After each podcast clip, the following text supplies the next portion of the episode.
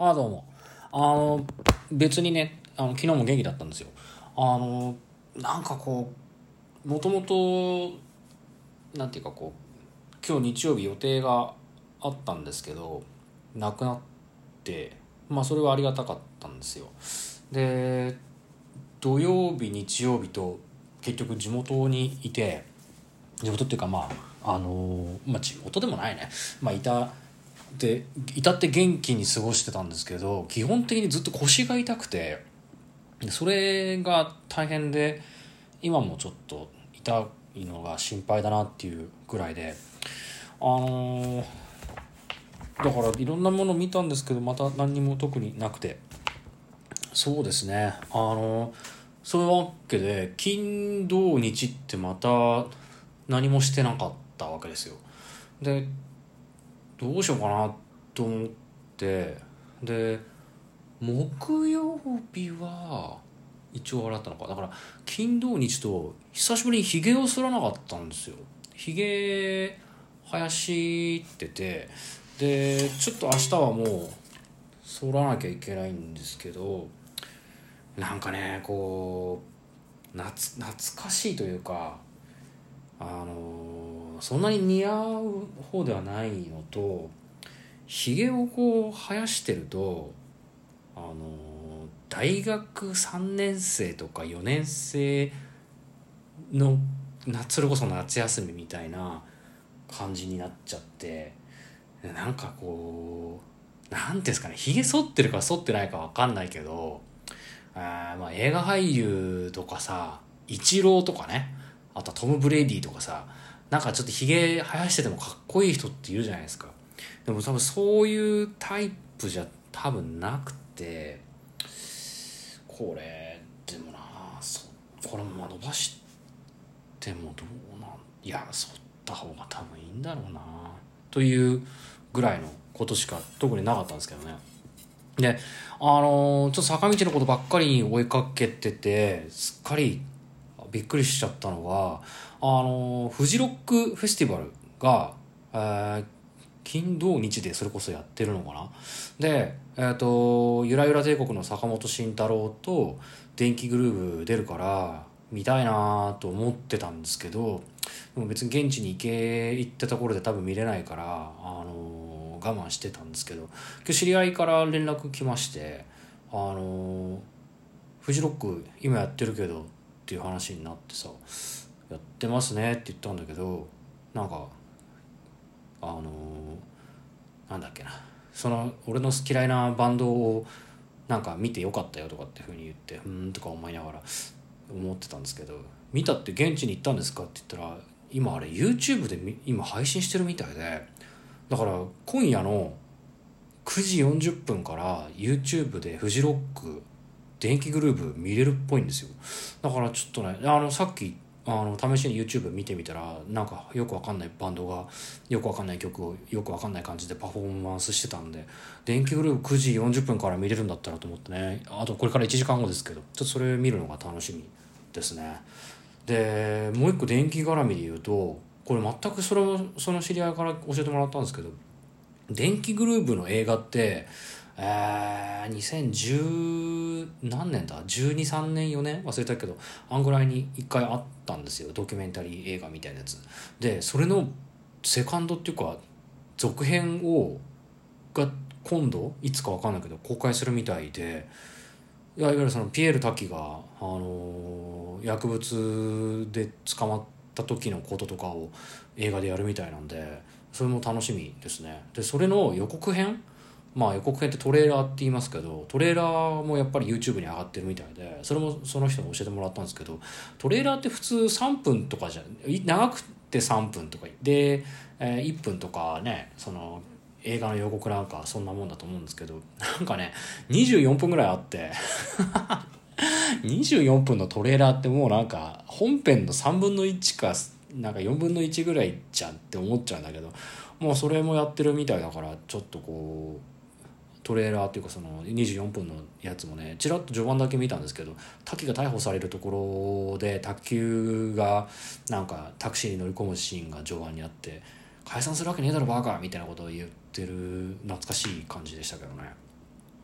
あとあの昨日は昨日で、えっと朝からですねあのヤクザ東映ヤクザ映画の「古老の地」っていうのが公開されたんでそれ見に行ったんですけどまあ普通でしたね。でその後、まあ立川で映画見たんですけど書店に行ってちょっと田村炎どうなってるかなと思って写真集売り場に行ったんですけどあの立川の映画館近くのオリオン書房に行ったんですけどもう売り切れててないんですよ。で腰痛ひどいからあんまり歩けないんだけどから困ったななんて思って今度映画館の隣の高島屋の中に入ってる純駆堂に行ったんですけどここもなくて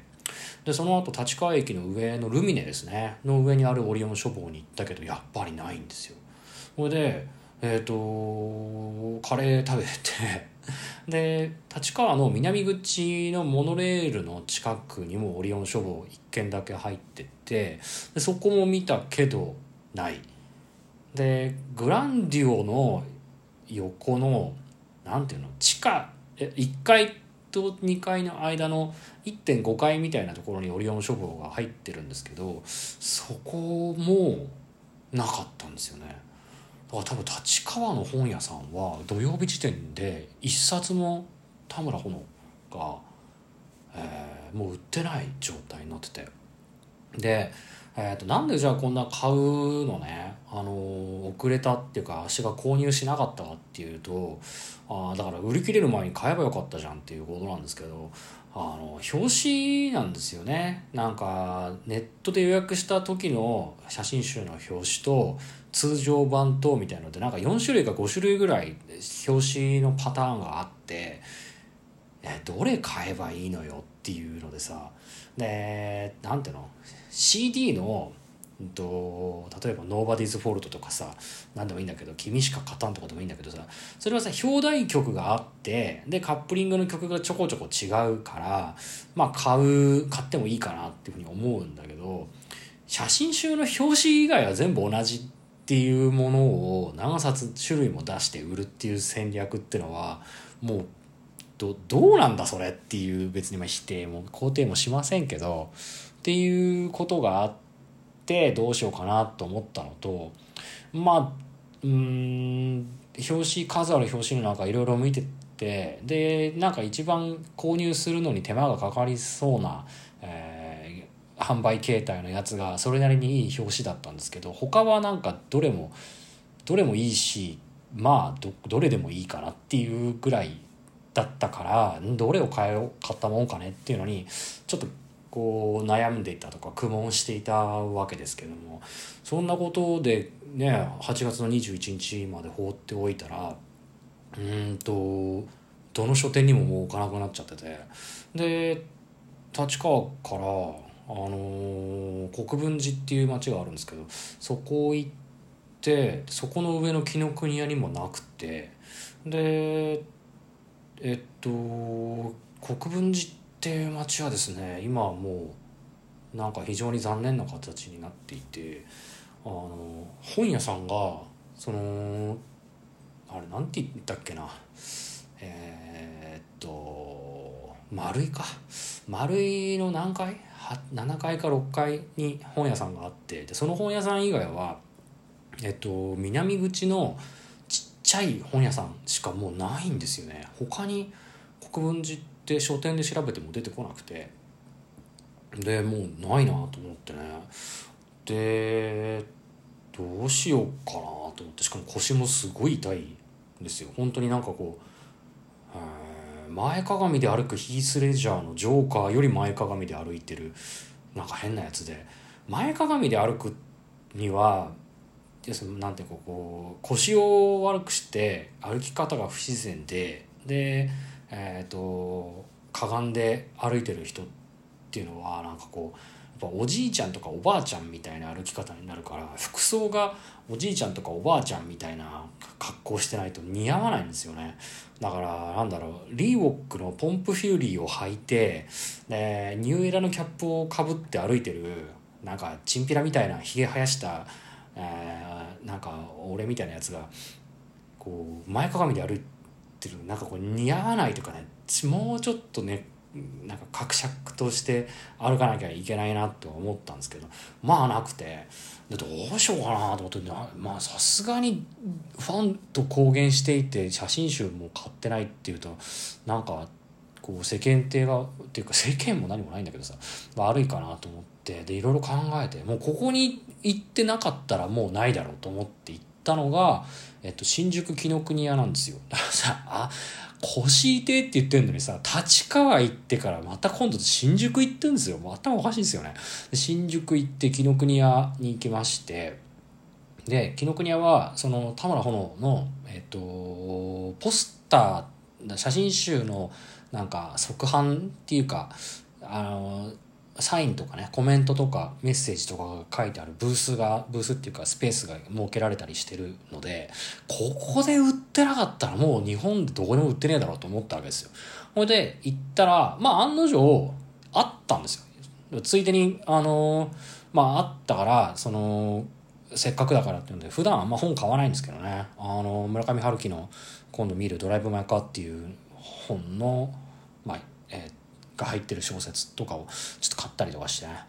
いやまああったからよかったですけどね。これを買ってで3丁目で夕飯食ってたんですけどそしたらもう気が付いたら深夜12時を超えてたと。なんだかねって言って腰痛いのにさ。で今朝ってさまあ起きてからもちょっと腰が痛かったのと日曜日何もやることなくなっちゃったからどうしようかなと思ったんだけど前日にそんだけ動いちゃったからさもう逆に東京でやることなくなっちゃって。いやというわけでえっ、ー、とここで終了ですね、えー、さよなら皆さん悔いのない一日にしましょう。